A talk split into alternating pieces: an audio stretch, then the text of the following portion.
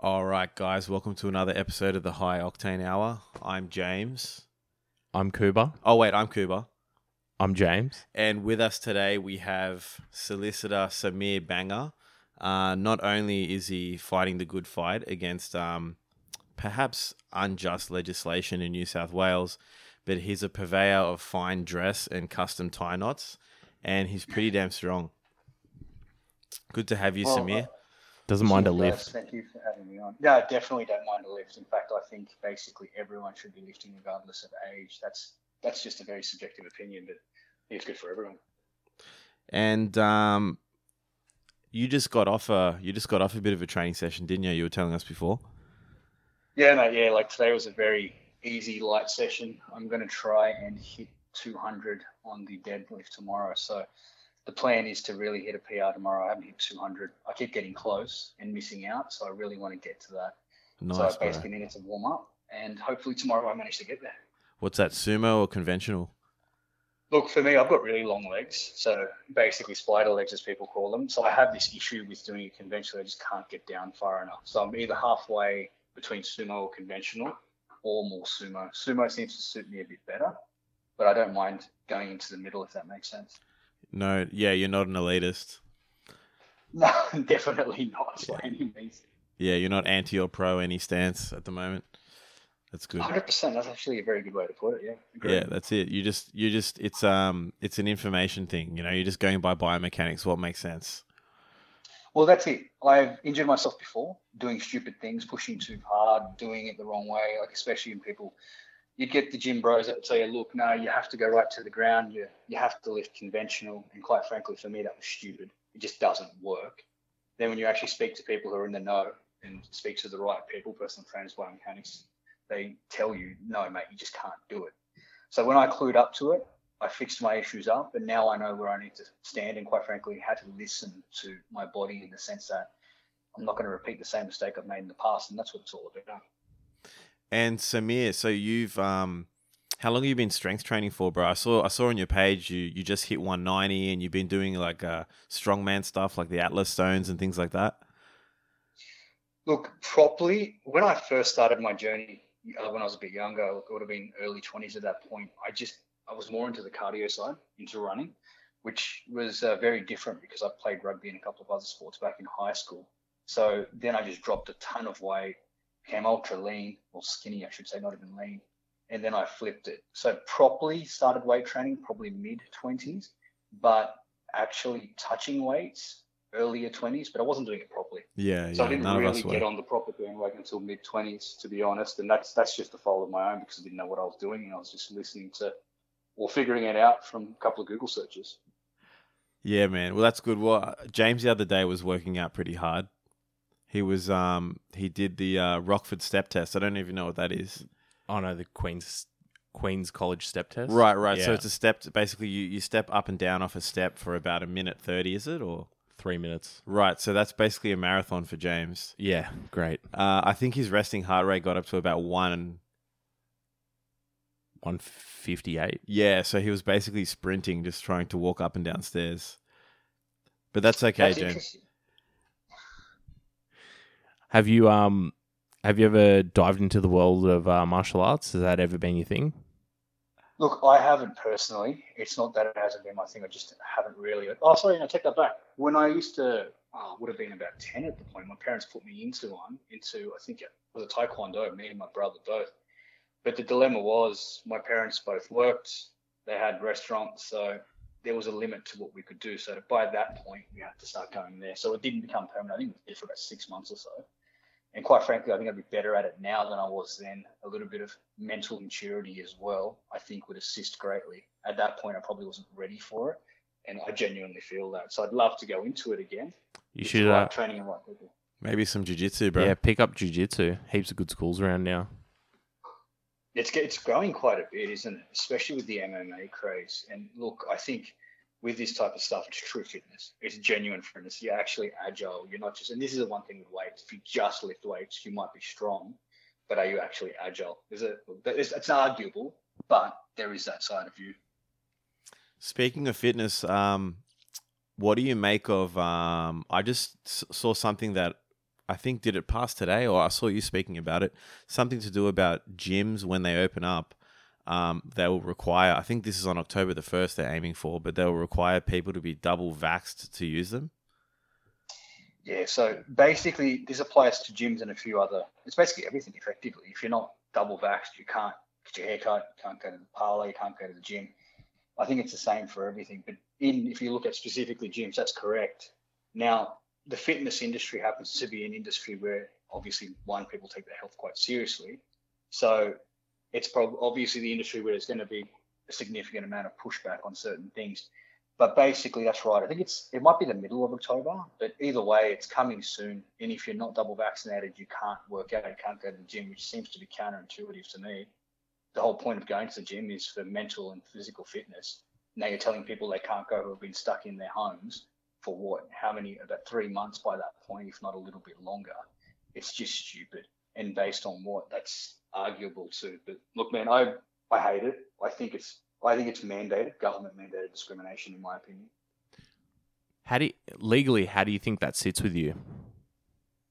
Well, I think it's I think it needs to be challenged and fast the longer we leave something in, the harder it is to challenge. Because at the moment, right, there's a number of different ways to look at this. Some people say it's unconstitutional, it's a breach of you know, human rights, which I think it's definitely a breach of human rights. But there's arguments that may not succeed. But at the bare minimum, in both in the Act here, the Public Health Act here, or even in other states, there's the issue of proportionality. Whatever the measure is, has to be proportionate to what they're actually, you know, to the issue at hand. So, say COVID or Delta strain what they're doing is they're opening it up to people who are vaccinated and saying, well, this is proportionate effectively, so we think it's necessary. We, we're going to argue that's not the case. So legally, this is an argument that should be had and needs to be had. And we're basically on the verge of having it. We're just waiting for the exact policy to come out in writing because they don't tend to do that until a couple of days beforehand. I think that's to throw people off. I think it can be challenged on a number of grounds, and that's what our plan is, especially when you have a whole, the whole industry or a strong part of the fitness industry that's going to stand up and say, this is not okay. So I believe we stand a good chance of succeeding. Um, what what uh, doesn't make sense to me is look, I understand the whole shutdown thing because yeah, look, there can be a lot of people in a small space when it comes to a gym. Um, but what I what I don't understand is if you're worried about people's health, um, you you need to be promote promoting a healthy, active lifestyle. Um, not only have I not seen that at all from the government or on the news, for example, I don't turn on the TV and see, hey guys, make sure you're getting 30 to 45, 60 minutes a day. Go for a walk, do some push ups, do some sit ups, make sure you're getting eight hours sleep to protect your immune system. Not only don't I see that, um, like bottle shops are considered an essential service. So it's like, what, why, like, you're burning the candle at both ends. You're stressing everyone out. You're not letting people exercise, and then hey, by the way, yeah, just drink some alcohol, lower your immune system. I just I don't understand it at all. Becomes a cycle, a vicious cycle at that point. So they're making money off you still because you're paying high taxes on alcohol, and obviously cigarettes as well for people who smoke. And look, there's people in, who are quite fit who smoke as well. But even if you're not, right, you can't. I can take this a step further. One of my mates was going for uh, he started off running with one of his mates at one of his local parks. This isn't an LGA of concern, by the way. The police targeted him for not wearing a mask, a bunch of other crap. He had a stat dec, all official. By the way, this guy's a lawyer too, so he knows what he's talking about. The police at the end of it, when they realized they couldn't get him, they told him he was lucky. He was lucky that he has the ability. That's the mandate gives him the ability to exercise or to have recreational time. So what you guys are saying, saying here is taken to a whole new level He's apparently lucky to be allowed to exercise. At what point are we lucky to be allowed to exercise?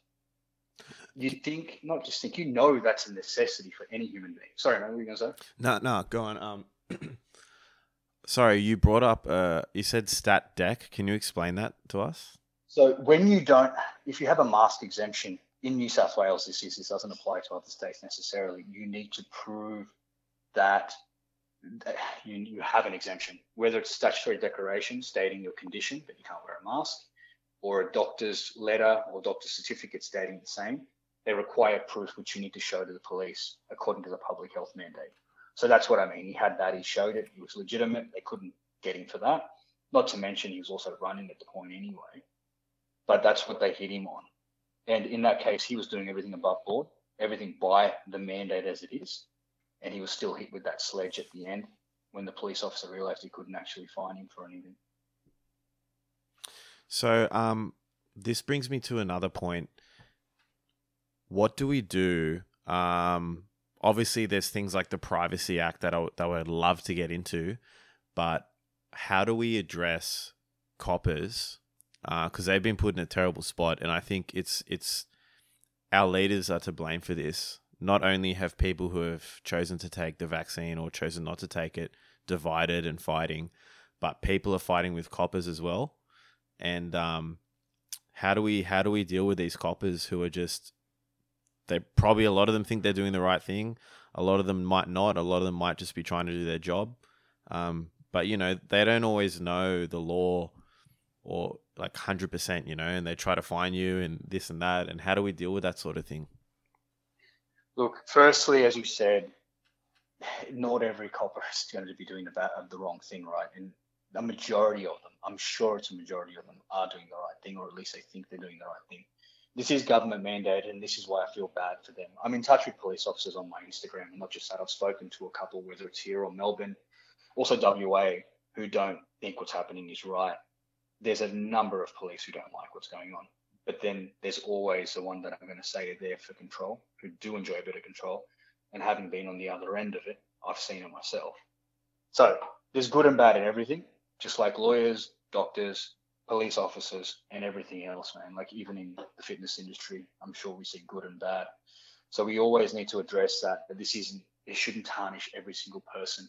The dilemma is a lot of what I do, and because of my job, I do see a lot of the bad, and I do hear about a lot of the bad.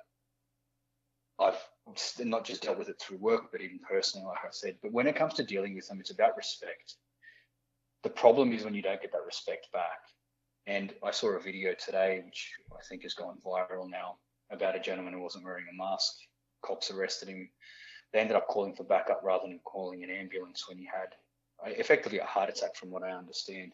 Stuff like that doesn't look good, but it does tarnish the reputation of other police officers around. Mm. Where I'm sure the majority of police officers would have called the ambulance, and they probably wouldn't have tried to keep cuffing him when they know what's going on. He's not be running away when he's having a heart attack at that point, right? But ultimately, respect is a big thing. Just like it doesn't matter what anyone's view on this is, to the limit that I can, I will try and respect their view, hear them out, even if I don't agree. I don't want to be a hypocrite when I say the other guys or people on the other side should be listening to us, and likewise, I shouldn't be here. I shouldn't be doing the wrong thing either. But when it comes to police, there's a limit to how much people can take, and right now, a lot of people feel that the police are now even if it's under duress, so to speak, they're doing the wrong thing. So I've had people comment to me, and a number of people say this: Why don't they just strike and say we're not going to do it? I know the cops have mortgages and families and stuff as well. They don't want to bite the hand that feeds them. But that's what people are saying. They're saying ultimately, don't the rights of everyone overrule that? And that's a hard one because it's very subjective or relative to that person.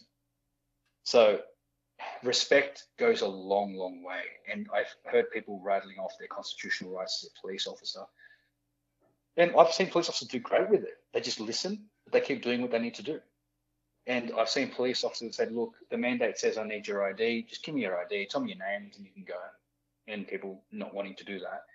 But I also understand why people don't want to give their ID to the police when they've just gone for a stroll and been caught up in something, forgotten their mask, and the cop is asking for their ID.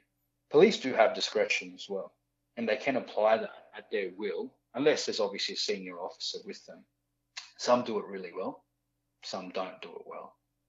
But ultimately, I would never want to, you don't want to start off on the wrong foot. I think if they do approach you, yes, you need to ask them why, if they don't tell you.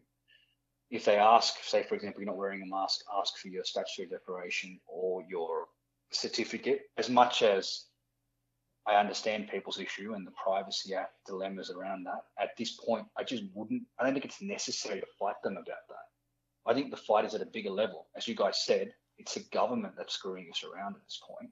They're the ones that are doing it. And these police officers, I'm pretty sure a lot of them don't want to do it. But some people will take that line and do it anyway, right? So that's also their prerogative. In the end, especially if police officers ask them several times. I have one gentleman where He didn't have a mask. He had an exemption. Coppers asked him six different. This is at the same. This train station, mind you. Six different coppers came up to him and asked him. So the sixth time he said, "I'm not showing you. I've shown five other officers." I get his point of view. How many times does he have to show it? And arguably, he thinks that it was done on purpose. So the problem is there's two very different sides to this, if not way, way more than two. There's a number of different opinions, and police, sorry, the public is just fed up with what's going on, and they feel the police are now protagonizing them, some rightly, some wrongly. So that's why they're a bit upset. I wish it didn't get to this point, but I, again, I think you guys are right. They have been put in this position of difficulty. Some relish it, some don't but ultimately they could also use discretion. So both sides could deal with this better. Respect from one, but also the police could use a little bit of discretion and go, hey guys, look, I get it. I get you going to show me, but come on, you know, if you show me, I'm just going to let you go. And on the flip side, if they see someone that's forgotten to wear their mask, they're outdoors, for example. Hey, buddy, look, mask, I get it. Just pop it on, yeah? Something like that. Mm. Respect goes both ways. That's my opinion. So when when do you have to provide your ID? Because I've heard many things like you only have to provide ID to a police officer if you're driving a motor vehicle or a crime's being committed. How how true is that? Look, that used to be true, but under the mandates, you now have to provide your ID, right? And that's how the government has given the police the ability to ask. And that's why some of the arrests have been occurring. Because then when you look at, I think section section 99, I can't remember, I think that's the section. They're using that and saying, well, we have the right to ask for ID. You're not asking for ID, so we're going to apply. We're going to arrest you to stop you committing a further offence, and because we couldn't identify you properly. That's what they're using. Again, this is my opinion. This is what police officers told me, but from my knowledge of LEPRA, which is the act that covers what they do, that's what I think is happening. But this is a problem because, again, it's a mandate, and they have power from this mandate to ask for ID in certain circumstances, such as if someone's breached the Public Health Act and that's why they ask. And then someone doesn't give them their ID, they obviously move on to the next step.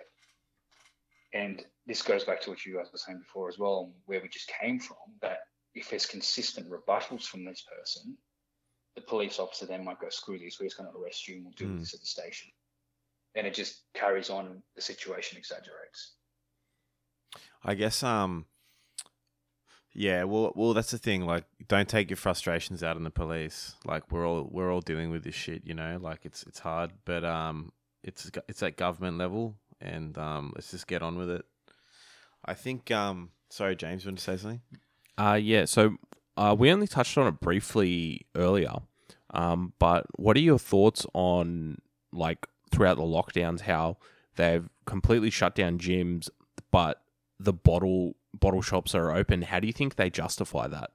Well, it's a money thing, obviously. Money thing, yeah. I think it's a money thing. That's my opinion again, but I think it's a money thing. there's a bottles, so alcohol's taxed quite heavily, same as cigarettes. And imagine if they shut that down. There is look, you could probably you can still order online. Don't get me wrong, and other things you can still order online. But in my opinion, it's money. The other thing is there's a mandate in New South Wales that says you can't browse, right? you're not meant to browse. But when you go to Dan Murphy's, now I personally don't drink, but uh, my father does, my family does. So they do. I bought alcohol from them, and when I actually saw Dan Murphy's, it was smashed. There was no social distancing going wow. on. People were chatting to everyone. The, the, it was full of people. It's the new hangout. Full of people. Exactly. That man, the best protest would be at Dan Murphy's. Go Dan Murphy's let's go. Let's go, boys. Buying alcohol. We'll just wear the right shirts and we're good to go. Yeah, the boys. So ridiculous. I, look, I again, I'm not against alcohol. People who drink responsibly obviously don't get smashed at home, especially right now. It's not good for your mental health either. But when, as you said, fitness is closed, even one-on-one sessions, there are fitness trainers who are scared to run one-on-one sessions. You obviously can't leave your areas if you're in LGAs of concern. It's hard, man.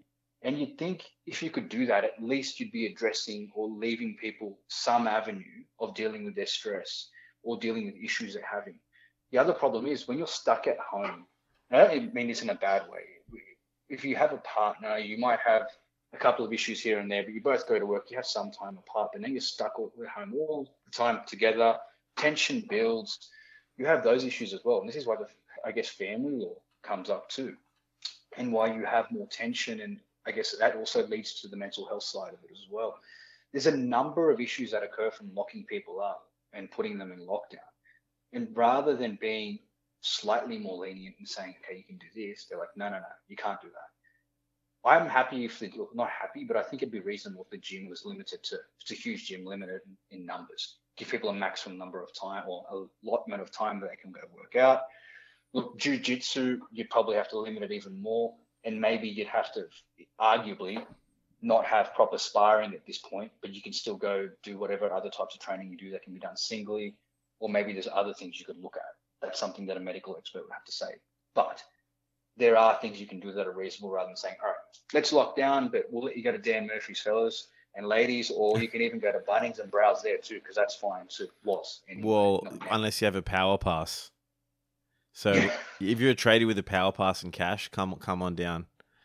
Um, have a snag, hang out, and then go to Bunnings. Go to uh, Dan Murphy's after work.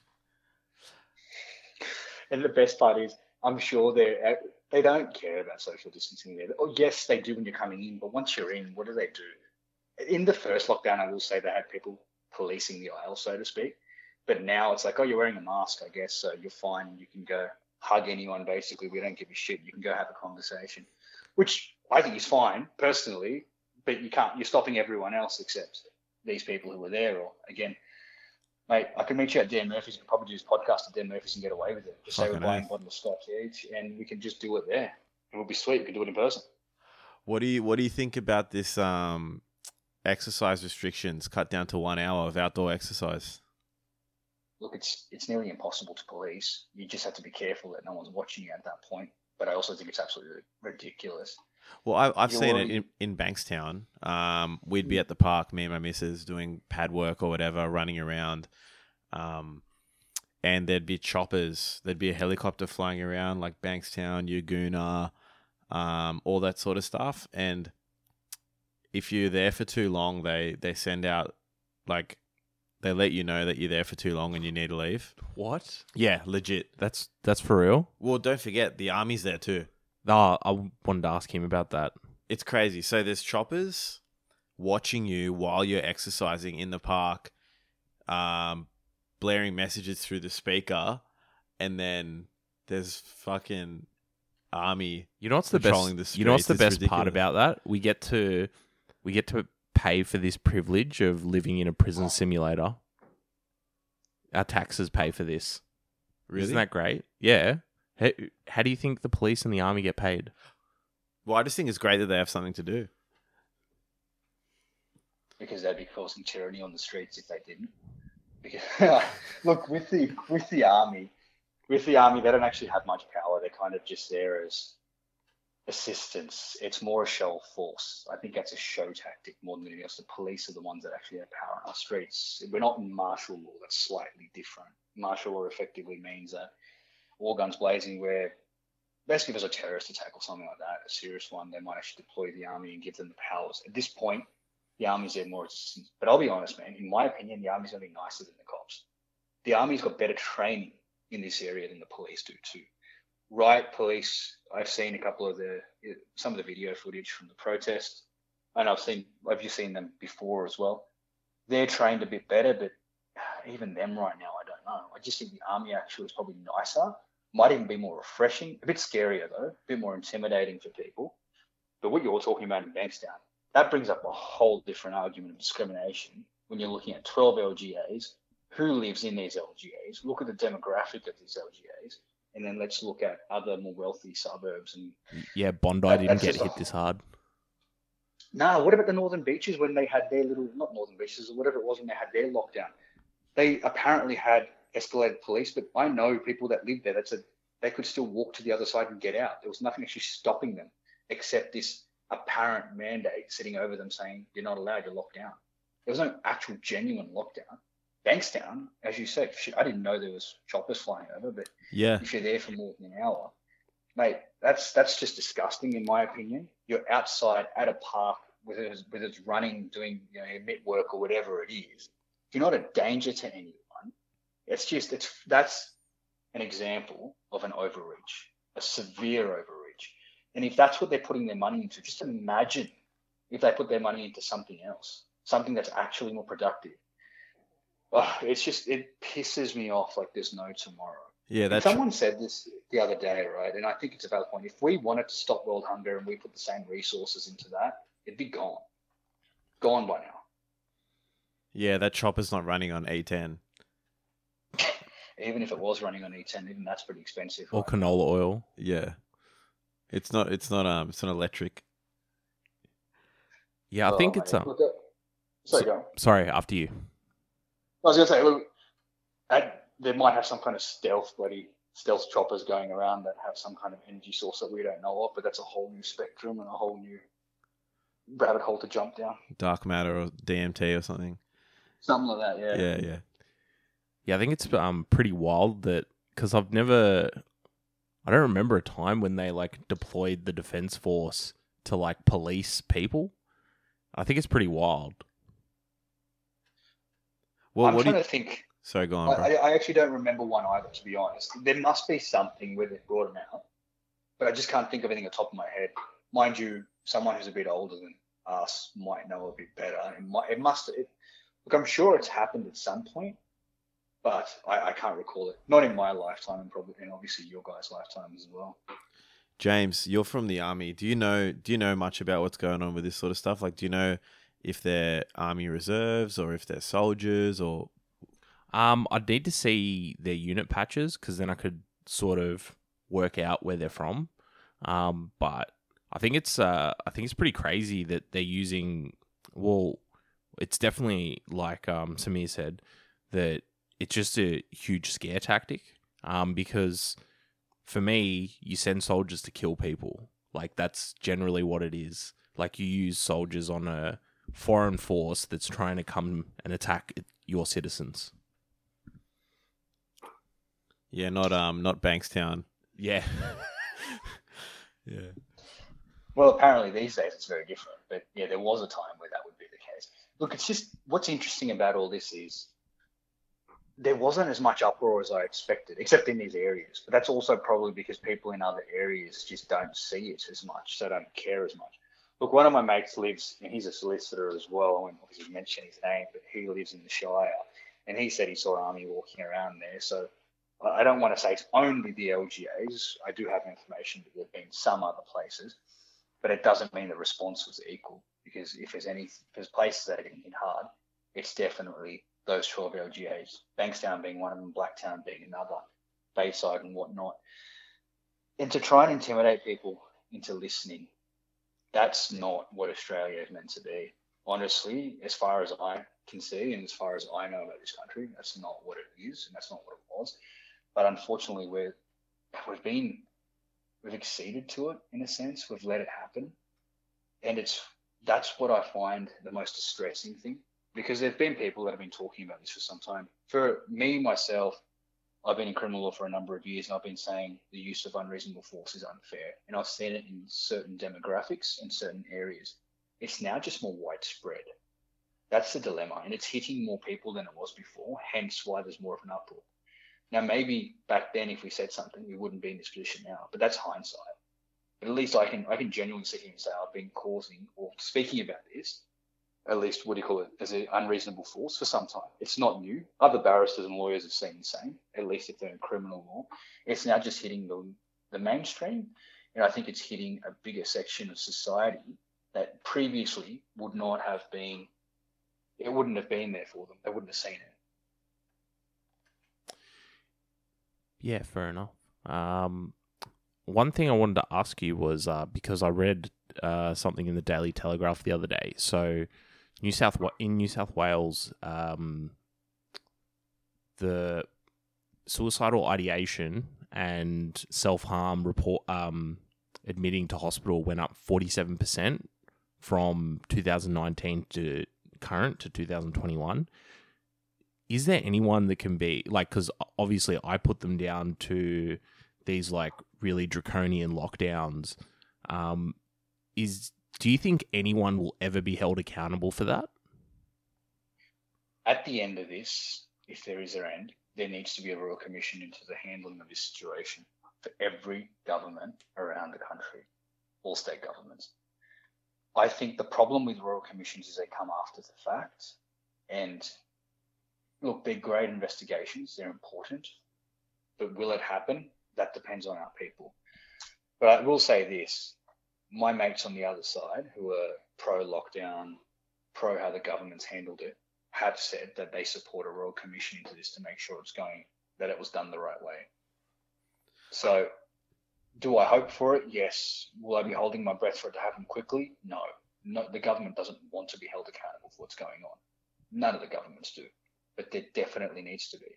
There's always a possibility it's a royal commission held in the background. There's a report drafted and it's just ignored. But I, what I have noticed in the past few months is people paying a lot more attention to the law, to the introduction of acts and bills, people way before I even knew they existed, and then message me and go, "Hey, this is happening. This is happening," and they're not full of shit. They're actually looking it up, finding it, and showing me and showing other people.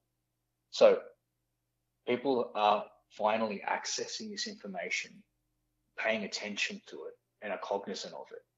So there is, so that gives me hope that there is a royal commission and there is some accountability. Because if these guys have done the right thing, then and that's proven, I'll shut up. I'm cool with that and I'm always happy to be proven wrong. But if they haven't, they need to be held accountable. A number of people have committed suicide. A number of people, as you said, have had the ideation. I'm in touch with psychologists and psychiatrists and GPs who tell me that there's a number of people who are calling them and consulting them about this. But the statistics are every now and again published, and one even wonders if the full statistics are published. Imagine putting that up next to the COVID statistics I mm. think you might have a very different overview then, and people might take this slightly differently. Yeah, because I I don't think that um, if you put those numbers together, that the government's um, this like heavy push of like COVID is the worst thing to ever have happened to us as a human race, it wouldn't really stand up. Well, well, look, it's obvious. Look, I mean, look, obviously, hospitals the main thing was like, all right, let's lessen the impact of hospitals initially with the first lockdown and like let's suss this out, see if it's really dangerous and blah blah blah blah blah. And whatever COVID does now, what it does to people and how it's affecting health, like it's obviously not a good thing. To what degree we don't we don't really know yet. So whatever their motive was with all this lockdown stuff, whether it's helped or not helped, I guess we don't know. But apparently um, there was a hearing into some sort of transparency transparency um, thing where we could see the decisions that the government made leading up to um, our situation now. And this was something that happened in Parliament like a day ago. Is, is, do you know about this, Samir? Nah, man. Got, I don't know if I've missed it, but I've been pretty flat out, so maybe I've just missed it. But you guys can fill me in. Yeah, so I've I can't remember where I saw it. I, I was just I, I, had it up just before. Um, there was a, tr- a transparency hearing into basically Scott Morrison and what, what his party has done, well, what what the government has done. Um, they have to show their reasoning and the steps they took. Um,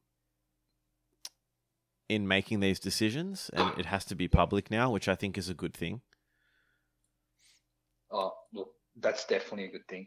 In decisions like this, or when decisions like this are made, there needs to be complete transparency. You are locking up the majority of all of New South Wales, or at least a majority, in Victoria, potentially other states soon, but other states definitely within four. You cannot work without transparency if people know why this is happening, they will be more likely to believe what's going on, but they won't. You won't have the mental health issues either, or at least less of it, because there'll be a bigger understanding. Part of the issue is people can't pay their mortgages. They don't know how they're going to feed their families. If their business is going to fall apart or where their paychecks still going to be in there tomorrow or coming next week. There's that, obviously, but then there's also the fact that it's unknown. When's it going to open up? Is it going to open up? Is it going to be a new strain that locks us down? Are, are we going to be doing this consistently? Is snap lockdown going to be a thing forever? And why are they doing this? What data are they relying on? What's their evidence? So that, that's so that's so that's the thing. I think um, we've lost trust in our leaders and our government maybe initially um, during the first lockdown we kind of felt like okay, they've got our backs, this and that. Maybe maybe we need to do this, but um, obviously this is objective and people can make their own minds up about this sort of thing. But as people do their own research and live through this sort of thing, we're kind of left feeling like, all right, you guys are saying one thing and and then the finish line is here and then you push it a little bit further, the restrictions tighten and all we get is, hey, you guys need to be scared and listen to us, we'll save you. And that's kind of all we're getting. So it's kind of really hard to trust um, the government during this time. Um, Well, look, I agree with that. I agree with that. That's basically the common narrative at the moment. Don't worry, we're doing it for your best interest. Don't worry, we know what's going on. We're here to help. We're here to help. That's that doesn't sound right because it's the comparisons I would make are not going to go down well. But countries like Australia aren't meant to do that. Well, that's right. It doesn't.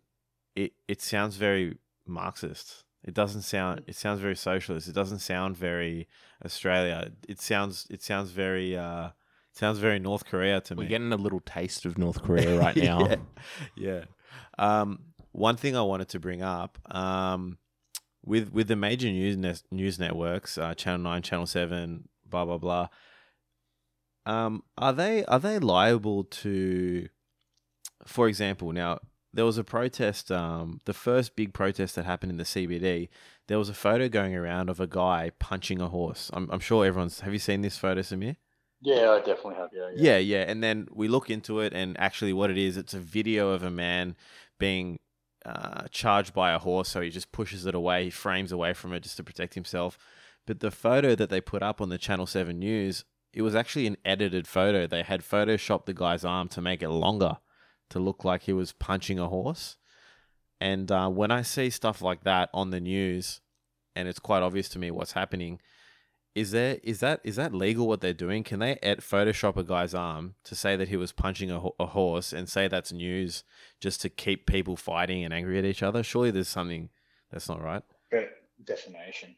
That guy should go for defamation. Look, I I know his case is still in court at the moment, so I don't want to speak too much on that. But in terms of what you're saying, once his case is completed, I think he's got defamation because defamation has a number of avenues. But in that case, they've doctored. I didn't realize they doctored it. That that's news to me. I know that they took a specific angle. They edited that photo, dude. it. They lengthened his arm. How crazy is that? That that's fucked. That's Yeah. next level fucked. That's how how am I level- meant to trust these people, bro? You don't. You Don't, trust Channel 10, 9, 7 to SBS. None of them. Like straight up, they're probably going to come after me at some point. But don't, I don't trust them. Just I don't tru- watch the news. What about Sky News? Mate, I never, ever, ever thought I'd actually have anything in common with Alan Jones. ever. Like, I'm brown. I, I still remember Cronulla. I remember all this shit. My dad was caught up in this too. But I have to say, the best thing I've heard from him is if the cure is worse than the disease, I'll be doing the bloody right thing. So I'm using that line, and I credit Alan Jones for that. The problem is, I think they're actually look. I don't trust them, but they're doing better than the mainstream media at this point in time. But then you have other look. You have obviously have other issues, and they're not like they're not unbiased. They're not definitely perfect. You know, Pauline they're Hanson's not. not perfect. No, but she's speaking. So, like, it's just interesting the politicians that I find myself actually agreeing with at this point in time, and you look at yourself and go, "Fuck, how did this ever happen?" Yeah. But hey, it's a who knows, man.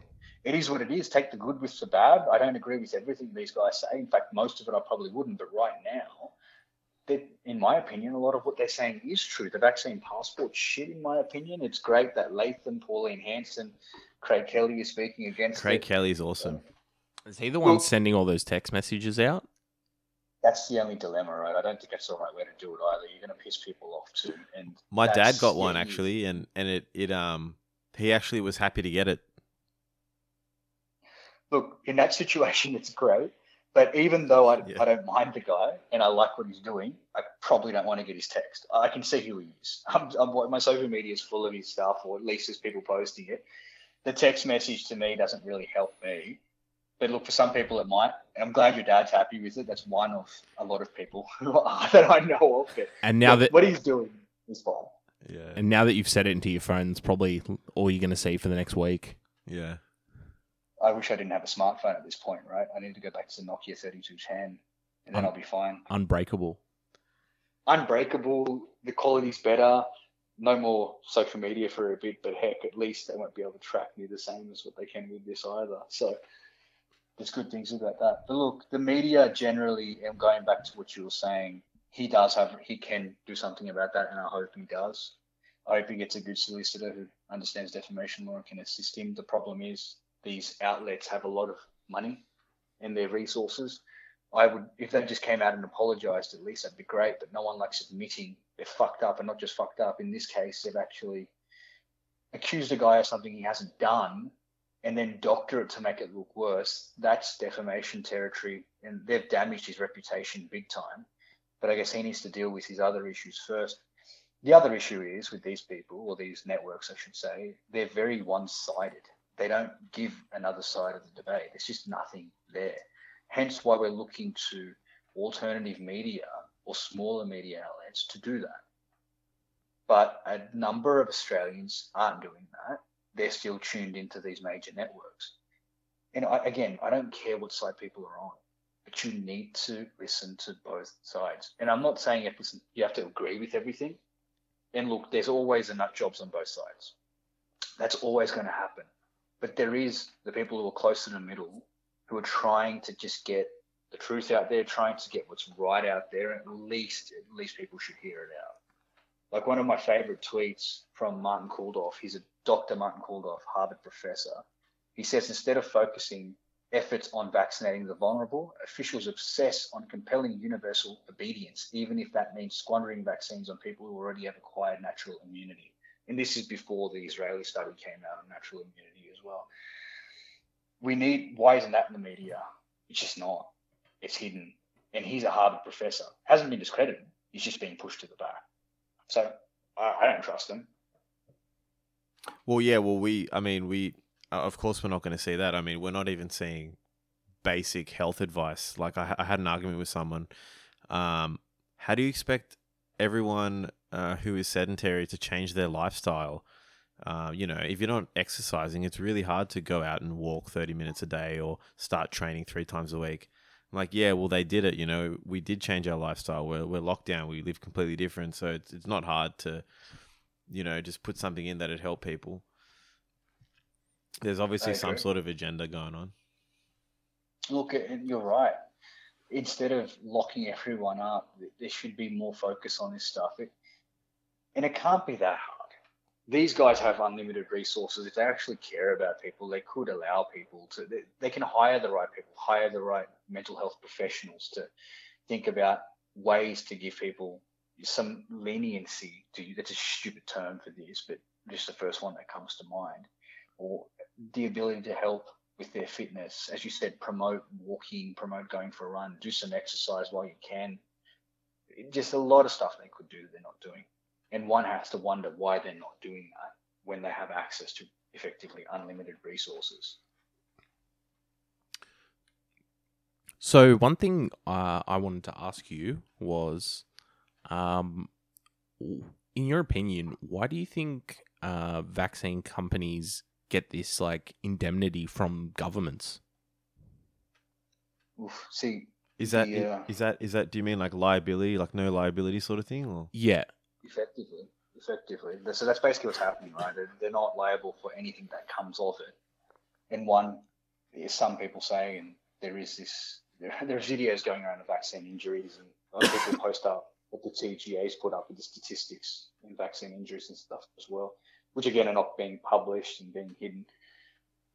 That that's the only thing I can ascertain out of that is that it has to be to stop these companies being liable to what it is. Otherwise, they probably wouldn't supply the vaccine. That's the other argument. That if they are held liable or can be held liable, they just won't. Pfizer won't provide the vaccines in the first place.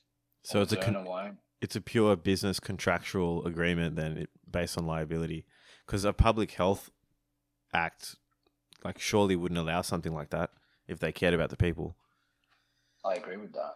I agree with that. If they care about the people, you can't allow that. And not only that, they've also taken liability away from doctors who administer it, but they kind of have to when they're telling doctors that you have to do it, and you can't really look at any any other way. So really, that's basically what they're doing. But I think, look, that's my main reasoning for it. That's what that's my opinion. Or sorry, in my opinion, that's why they're doing it. There's probably a lot more to it in terms of what I don't know. But generally speaking, it is a commercial thing. And obviously also they want the access to the vaccines in the first place. Otherwise they wouldn't get Pfizer, for example. And they only get AstraZeneca. So Pfizer's But basically the- put it on them. Look, if you want this, It sounds like a bullying brother, tactic. you didn't get it from me. Yeah. Look, it, it, but not only that, I think Pfizer offered discounted discounted vaccines at one point too, didn't they? Like the the profit margins are a lot less on this compared to other, but their booster shots are going to cost more. It's all this is all contractual stuff, and this is Mm. commercial. But we're talking about the pharmaceutical industry, which is one of, if not the biggest industry in the world. And then you also have the argument saying that hey, there's more money in the treatment than there would be in a cure. Now, that's a different story altogether, but at least at this point, when they have the commercial bargaining power out of the, say, country and pharmaceutical company, that's what they're going to do. And imagine what they're doing to smaller countries. Yeah, I should have bought Pfizer stocks. I fucked up. Pfizer, Moderna. 2019. Yeah, 100%, man. I agree. Yeah. Oh well, what can you do? Um. So, with now, I'm not going to ask your opinion on um, medical science to do with medication and vaccines and efficacy and all that sort of thing. But everyone's been talking about ivermectin and hydroxychloroquine and budesonide and all this sort of stuff and why studies have shown um, now this is just stuff I've read. You know, I've read meta-analysis. I've spoken to doctors, and they've told me that you know this stuff has been shown to work in other countries. And how come when I go to my doctor today and I ask him about it, um, he kind of he kind of gives me that like a look of terror, and um, the government's basically told them if you prescribe this stuff, you may lose your doctor's license. Now, uh, that that scares me, man, because we've got doctors here um, who may not be able to treat people based off not not giving this medicine. Like that's kind of scary stuff, dude. Like imagine the imagine the implications of something like this happening in the future. When you are, this goes, similar to the police here, right? When the hand that feeds you, the hand that effectively gives you your registration, whether it's AHPRA or the Medical Council New South Wales for New South Wales. That's just is what people will know. These guys have the power and they tell you what you can and can't do. So they've released a position statement on vaccines, which basically tells doctors how they have to administer, how they, what they can do, how they can talk about it. So a lot of doctors are scared if they go against it, they will get hammered. There's obviously there is a doctor who got taken to NCAT for posting stuff about certain treatments. I don't think it was anti-vaccination per se. Maybe it was, but it was definitely posting stuff about certain treatments. And he was hammered in NCAT, so he was basically his like registration suspended, I believe now. Doctors So have he can't practice. for the time being, I'm pretty sure he's appealing it, but for the time being, very, very, he's a high level doctor too. We're not talking about a junior. We're talking about someone who's been in the industry for some time. There are a number of other doctors who've spoken out. There's a COVID Medical Network, for example, which has a bunch of doctors, and like yourselves, I've spoken to a number myself. They have very differing opinions to AHPRA, but they know if they say anything, one of their colleagues will dob or someone will say something, and AHPRA will come down on them, and they stand to lose their registration. So AHPRA's position statement is publicly available, and I suggest people actually go to the AHPRA website and find that position statement. I think it also might be my Instagram bio if I left it up there. But their position statement effectively goes on to tell doctors and health practitioners how they must treat the vaccine rollout and how they must speak about it. And they're effectively, if they're a conscientious objector, they, they're told, you basically have to tell the patient and your where you work and all this other crap.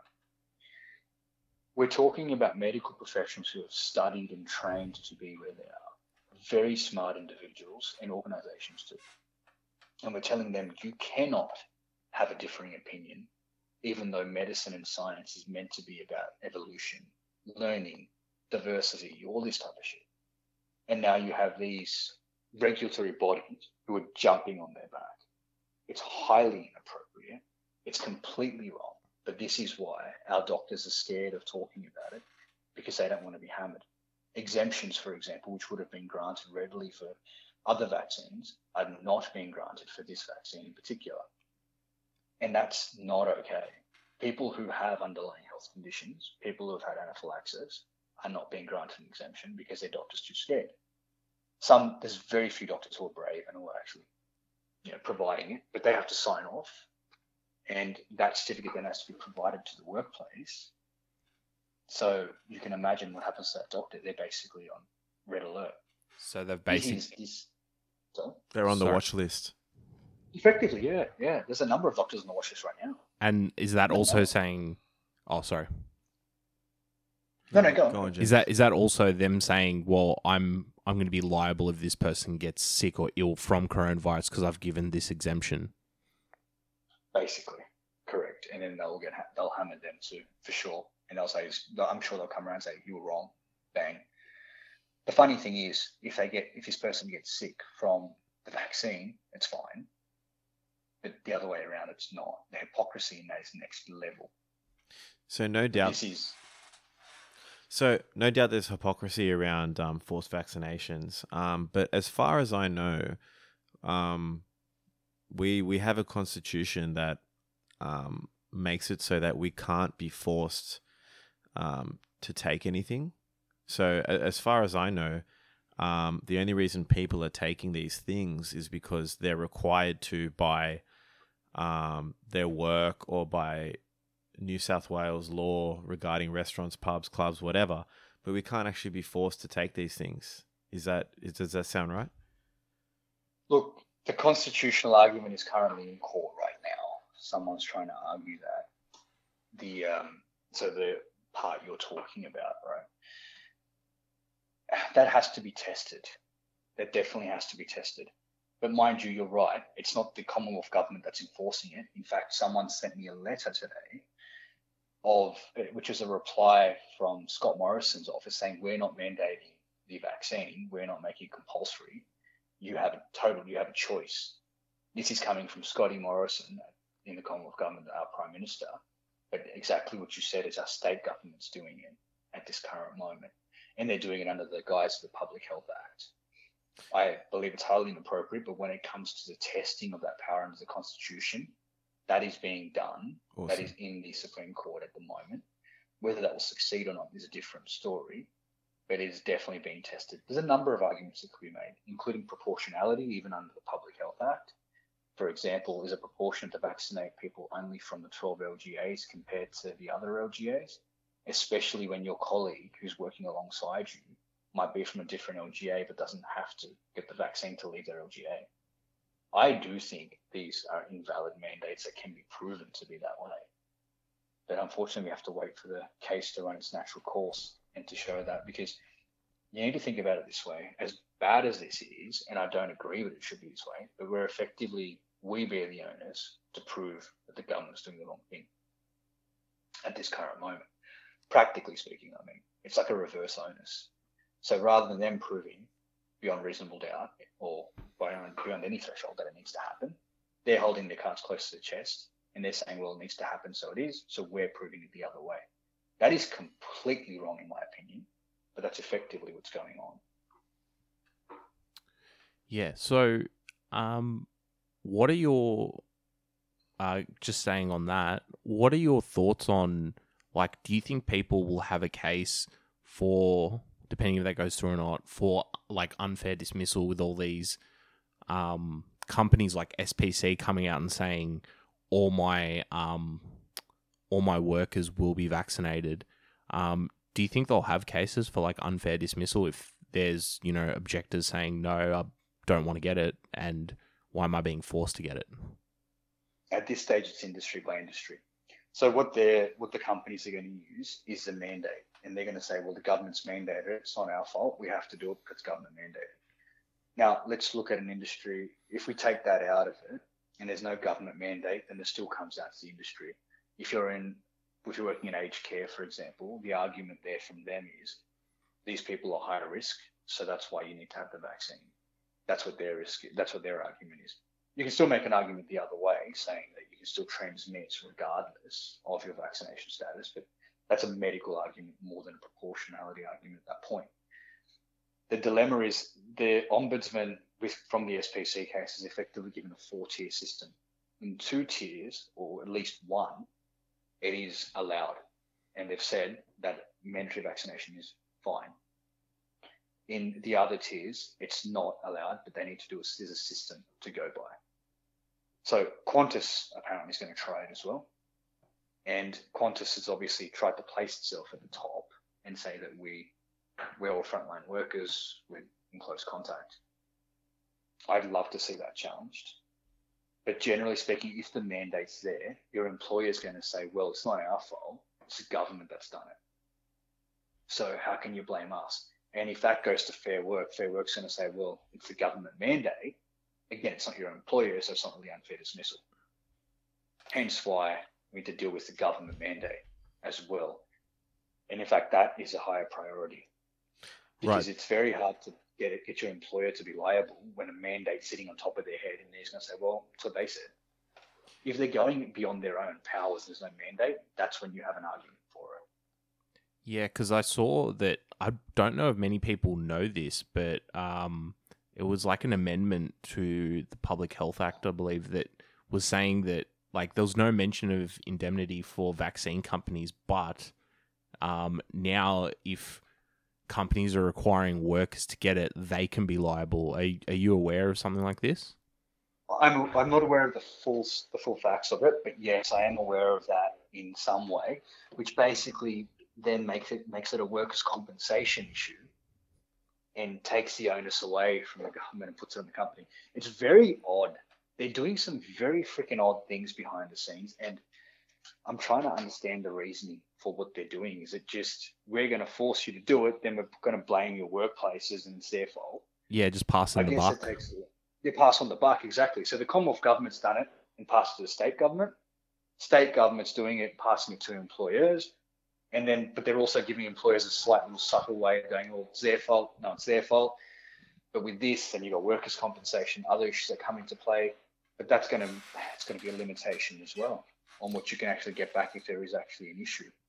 So, look, it's quite stupid, and it's it's nearly like they're trying to confuse the crap out of people in order to get them to be more obedient, and that again is also wrong.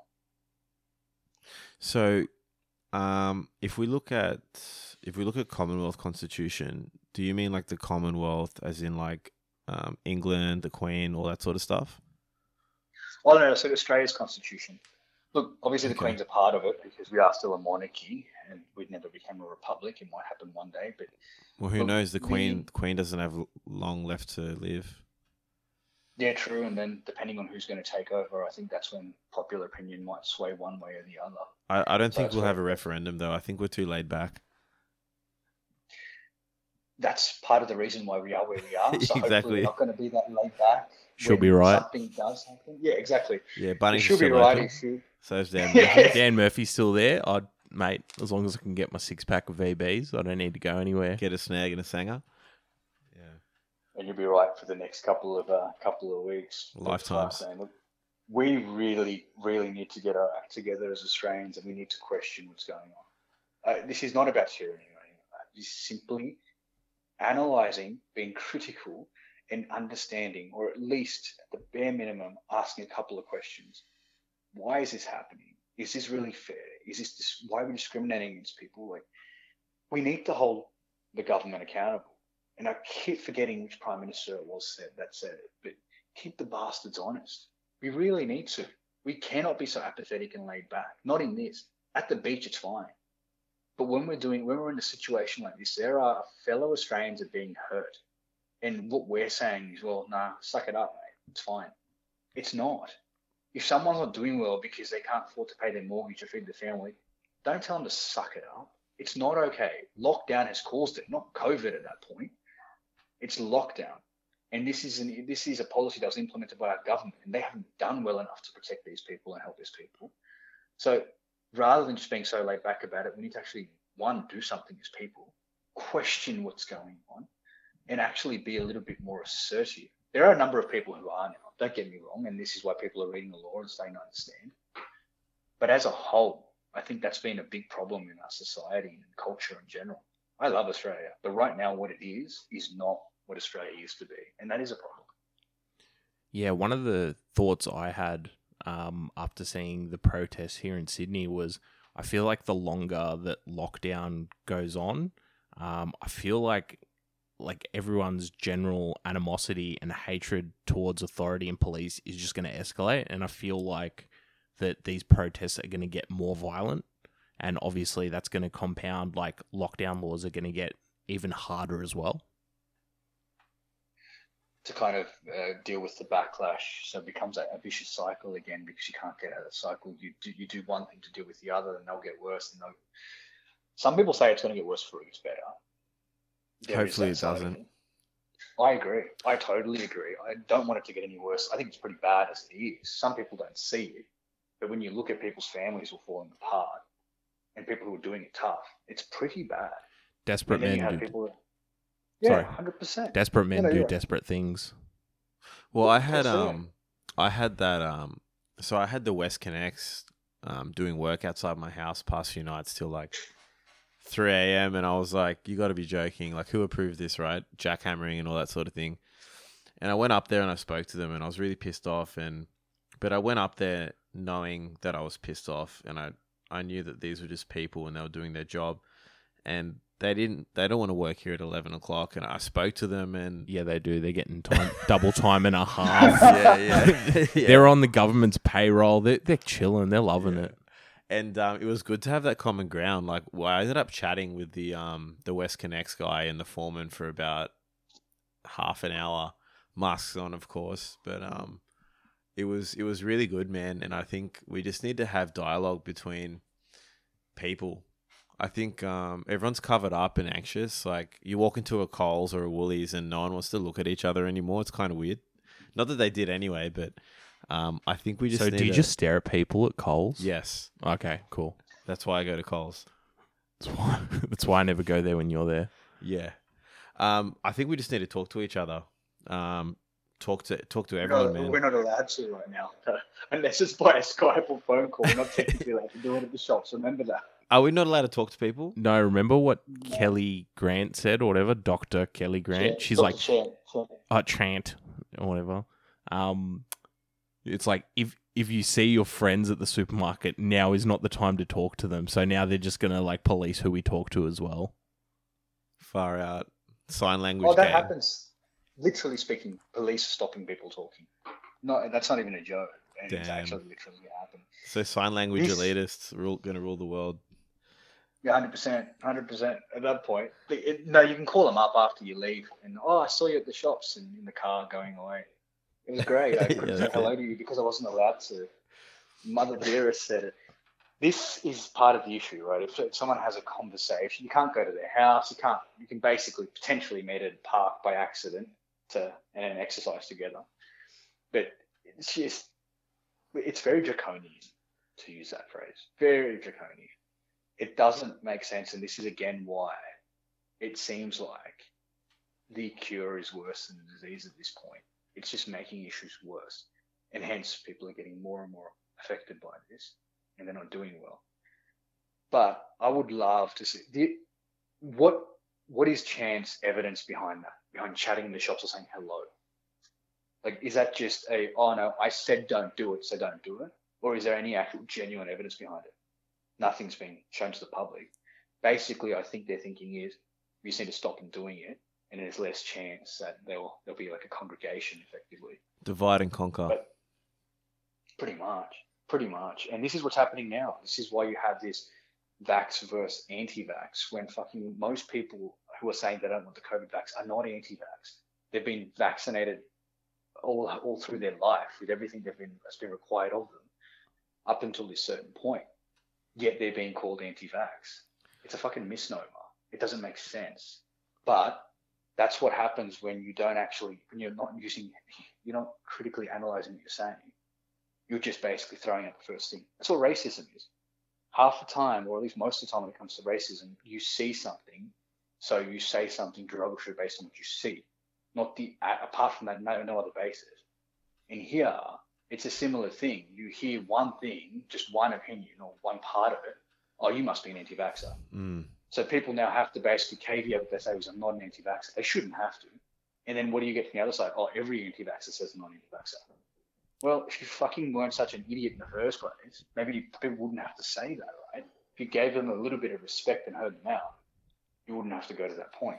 Well, well, unfortunately, sorry, James. Uh, it's um, it's definitely, it's sort of that anti-vaxxer. It's like I'd, I'd call it a slur now because it's it's definitely being used like that racism, um, like calling someone a racist to shut them up. Mm. Well, Hundred ju- percent. It's yeah. just look what it's the easiest thing for people to say, and apparently it discredits you. That's it. You're an anti-vaxxer. We don't want to listen to you anymore. It's just so simple. Well, James has had more vaccines than anyone. Like you can tell by just looking at him, and um, he's not particularly anti-vax. But you, I take you, you're not a fan of the COVID vaccine, James. No, um, definitely not because like say, um, the Pfizer just because the gold standard um is approval from the FDA, and it only just got approved like just pretty recently. Um, it's there's no I mean, I'm scared. I'm just going to be straight up. Like, from what I've seen, from what I've heard anecdotally and been around, um, and also the statistics too, um, fuck, man, I don't want to put something in my body that could potentially kill me or, or leave me paralyzed or blood clotting and all that sort of stuff. So, I mean, fuck, if, if no one's going to accept liability for that, it's, it's terrifying. And, and surely, like, is that, is that a human rights issue and, and what do we what do we do about that obviously like there's a there's a hearing happening in court is yeah Look, I think it, I think it is a human rights issue. I think a lot of what's happening right now is a human rights issue. This is people will argue the other way, and I'm fine with that. But when it's coerced vaccination, for example, going back to the 12 LGAs, you don't have a choice. Otherwise, you can't go to work. That's a human rights issue to me. The fact that there is no choice about this because your kids may not be able to go to school, that's a human rights issue this is these are genuine human rights issues. If this case succeeds, the problem is it's in the Supreme Court. There's four solicitors, or sorry, three different law firms and a self-rep guy. If this case, these cases succeed, the government's going to appeal it to the High Court. Either way, so it's not just a quick road ahead. However, if they do succeed, hopefully they can get an injunction once on the way to the High courts, at least it can be stopped for the time being the problem we have in certain areas is you have a couple of weeks left. And this is why I really suggested to people that they try and hammer their MPs and say, extend the time. It's unfair to force people to vaccinate by the 19th when this case is going to the, on the 30th of September. They can always try and do it another way and lodge, you know, try and get exemptions or buy time, but that's probably not going to work. I just wish this case started quicker, but it didn't. It is what it is for the people in 12 LGAs, they can go to NCAT or something along those lines, which is what we were looking at doing at one point, and we're still looking at it, but the time factor and money, because court costs money. But it's really hard to tell people to do. They're in a very difficult position. Some of them, some people have said they're going to take leave and just wait and see, but they're hinging their hopes on what happens on the 30th of September. For people who aren't in those LGAs, it's a bit different because they can hold on a bit longer, and it's easy to tell their employers you need to give us some time but when the government's controlling it, it's a little bit different. so who do we who are our leaders so someone like me for example um, you said hammer your MPs so when when work's being done on the WestConnex at 3 a.m. in the morning or um, my government and my sector is forcing me coercing me into taking a vaccine like who do I talk to like so I talk to the member of whatever Bankstown Strathfield Ashfield Bondi like how does that work exactly like how do people get in touch with their local MPs and and how does that all work So this is where you jump on Google, and one time I'll give Google some credit here, but you can basically find it. If you go to Parliament New South Wales, there's member details. If you just Google like your Parliament New South Wales member details, or find a find your MP, it will take you there. So for Bankstown, I think it's Miss Tanya. I cannot pronounce the last name, but M I H something. You get the details of that. She's got an email. She's got a.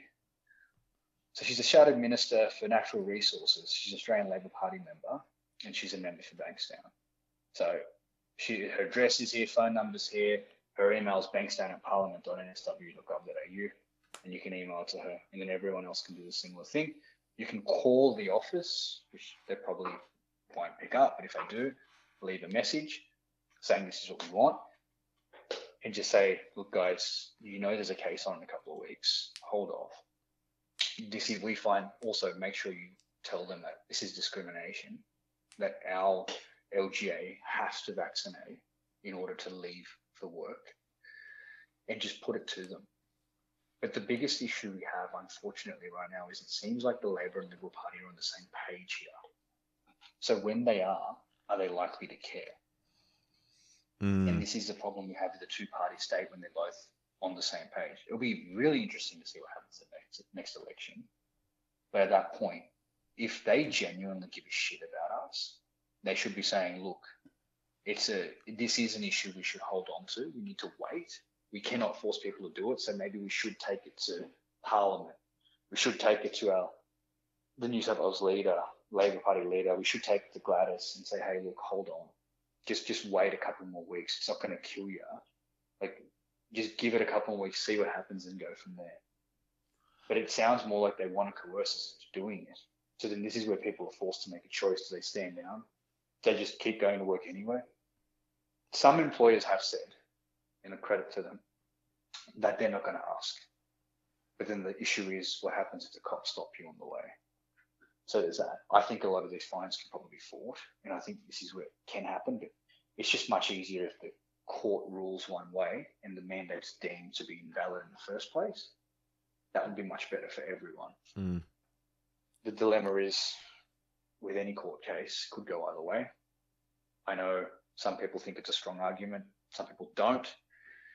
I think, in my look, I think it needs to go to the High Court quickly. This is constitutional decisions should be made by the High Court. I can't see a Supreme Court making that single judge Supreme Court. And even if these guys succeed, it's going to be appealed. If they don't, it's probably more likely the Supreme Court. They're going to go to the High Court. Will they get an injunction? I hope they do, and buy people some more time. I haven't seen all the particulars, the pleadings, and all the arguments, so I can't say how strong it is. I'm kind of just hoping these guys have their stuff sorted. They've managed to raise money to start it, and I hope because a lot of people are hinging their hats on this, hinging their bets on this. So one can only hope they've done the right thing. But from what I've been told, the directions hearing the other day, there were people that were happy, people that weren't happy. But one thing you can say is 50 odd thousand people tuned in. So obviously there's a lot of interest in it. And the way I look at it is it doesn't matter which side of the spectrum you're on. Whether you're 100% anti every vaccination in the sun, under the sun, or whether you're that person that says, if they're saying no, tie them up and jab them in the arm anyway. You need to know what you're doing is valid by law, by constitution, and it's the right thing to do. If it succeeds, the other side doesn't really have a leg to stand on anymore. But it should be tested. It needs to be tested. Unfettered power is never a good thing. I um I just pulled up that um I just googled the Parliament New South Wales and I just found all the MPs and it was really easy. So guys, if that's something that you that's something you guys should do, everyone listening, just get on there, know who they are, and get onto that sort of stuff. Um, yeah, something I realized as well. Um, I guess they've. I I noticed this after the last lockdown when they started giving JobSeeker and Jobs Keeper and all that sort of stuff. It seemed like they tuned up the speed cameras a little bit. So they went from they'd hit you at about forty seven, now they hit you at about forty five. And now it's they interesting because and now they're hitting you at about forty three. Yeah, see, and this is the issue with these speed cameras is because people have asked me, what if we take it to court? They're taken as right, basically. Speed cameras are taken to be gold standard, and whatever they measure is correct. So if you take it to court, you basically it's it's what we called effectively strict liability, you're done. You have to prove this, this camera was wrong, and they're going to show that oh no, the camera did this, the camera did that. It was it was accurate. So again, you're kind of just believing the government and whoever's doing these checks that the cameras are accurate. But at 43 kilometers, if it's a 40 kilometer zone, 63, that's not okay. There should be a higher level, or should be more give in that. 67 in the 60 kilometer zone, it's about Fair 10%, enough. just over 10%. Yeah, you can deal with that. Six, anything under, under 65 is just plain wrong. Plain wrong. But then I wonder who, can, like, I actually don't know who made that decision to do that. Is it just to raise more money? Of course. Well, they have to. They have to get the money back, right, from all the job keeper and job seeker. Get it back this way and through alcohol. That's why they're keeping Dan Murphy's open. 100%. Yeah. you get fined, you go home, drink more because you're fucking depressed, and you just keep doing it. Again, you're stuck in that cycle. This, so regardless again of what stance you take, how is that okay? 63 kilometers. Who hasn't accidentally gone slightly over? Yeah. Who drives under 60 all the time to 60 kilometers up? Who the fuck does Well, that? guys, be- Be careful as well because I know p- kids aren't in school right now. Um, most kids aren't in school, but the skills school zones are still on. So Hey, Exactly that's right. That's, that's true. that's If how the you make money. if the sign's on, you will get fined. So don't think just because kids aren't in school and not crossing the street that you won't get fined for going 50 in a 40 zone. No, spot on. So even like pupil free days, you still get fined in those days. Government's got to make their money. I'm um. But not able to provide us with proper assistance. That's the saddest part. What about um? What about old ScoMo going uh going for a Father's Day flight the other day in a private jet? Critical, absolute bullshit, and I cannot believe he did that. Well, this Just guy's um. immoral. this guy's off his head, man. I thought he was like he made he, he made one or two mistakes back in the day with the bushfires, and then I thought, all right, he's, That that Hawaiian holiday was essential. Yeah, like all right, fair enough. You you, you fuck up once, but I, I don't think he gives a shit. I think he's off his head. This bloke. I think that's right. I don't think he actually does care. No. Maybe he knows he's going to lose the next election. I don't know. Or maybe he just knows someone's going to take over from the Liberal Party. I don't think he cares. What he did, what he did is so inappropriate. And then yet we're getting the media hammering people who are at the border and having a mini Father's Day get together. Outdoors, outdoors. And this guy flies across states. People have had their parents and loved ones pass away and not been able to get an exemption to travel and this guy does it for fucking Father's Day. I honestly, Insane. shame on Scott Morrison. It is insane. I don't get like that's the biggest privileged attitude I've ever heard. Yes, he's an essential worker because he's prime minister. I'm not arguing that, but come on, even out of your fucking own morals and ethics, look into that. He's apparently religious. So think about what you're doing to everyone else and the privileges you are now. Well, apparently for everyone else, right? We we don't have these freedoms. Everything's been taken away. For him, it's like do whatever the fuck I want because I'm an essential worker. Why is going back on Father's Day essential for him but no one else? If he gave like a random, just said to everyone, look, I'm doing this, but I understand on Father's Day I'm going to allow some kind of gathering outdoors, something like that. I'd respect that a bit more. Okay, mate. At least you fucking thought this one through for once in your life. But what he did was so inappropriate. I cannot speak higher of how much I dislike what he did. I think it was disrespectful and to slap in the face of Australians everywhere. Yeah, I um, I feel like we haven't like. When's the last time we voted in a leader? I, I feel like I feel like um, I feel like they're just kind of getting cycled through. It's kind of weird. I remember Kevin Rudd being voted in. Um, He didn't even do a full term, did he? I think I Did he think he get- said sorry, and then Julia Gillard stepped in, Yeah. and then since then it's just been a revolving door. Yeah, I think African African countries have more stable governments than we do. Yeah, and hope and currencies. Yeah. I don't know if, if I don't know if ours is going to last that long with all the um handouts. Um, Mate, what they- I hope they have some strategy behind this rather than just trying to find people. Yeah, I don't know, man. I think Durry's alcohol and fines. I think that's the Australian way. Yeah. So, what do we do as essential workers or as um, people, partners, fathers, boyfriends, husbands with or wives, daughters with family members who are essential workers? How do we protect ourselves? Protect ourselves from what exactly are you talking about? How do, how do we how do we keep our jobs and let's say for example we don't want to take the vaccine or we're being forced to and we might lose our job. What what do we do? Like what what steps do these people need to take? So I guess part of it comes down to what LGA they're in, because the mandate is hitting 12 LGAs in specific. It also depends what industry you're in. My opinion, you get together as many people in your industry or profession that are not they don't have to be unvaccinated, but they but who are more open to the discrimination aspect, and that's equality essentially or freedom of choice in this regard.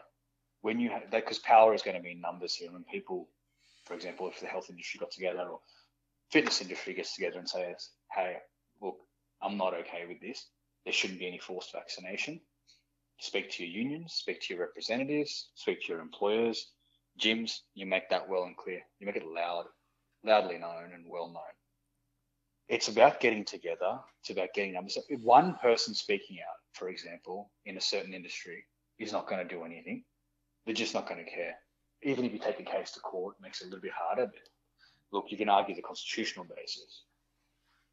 But if you get a number of people together, it makes it a lot stronger. Just imagine what would happen if the gyms just refused to open up like there's two ways. You either open up to everyone or just refuse to open up altogether when gyms open. Just say no, we're not doing it. Or look for gyms, it might be a bit harder, but there's other industries. Cops walk off the job. They said we're not doing it. We're striking. Truckies obviously did it or tried to do it. There's a number of ways it can be done. There's discussion that can be had, but it's about getting both sides. Like it's about getting that middle ground because we shouldn't be telling anyone do not vaccinate, and likewise they shouldn't be telling us Mm. or this side, you you need to do it.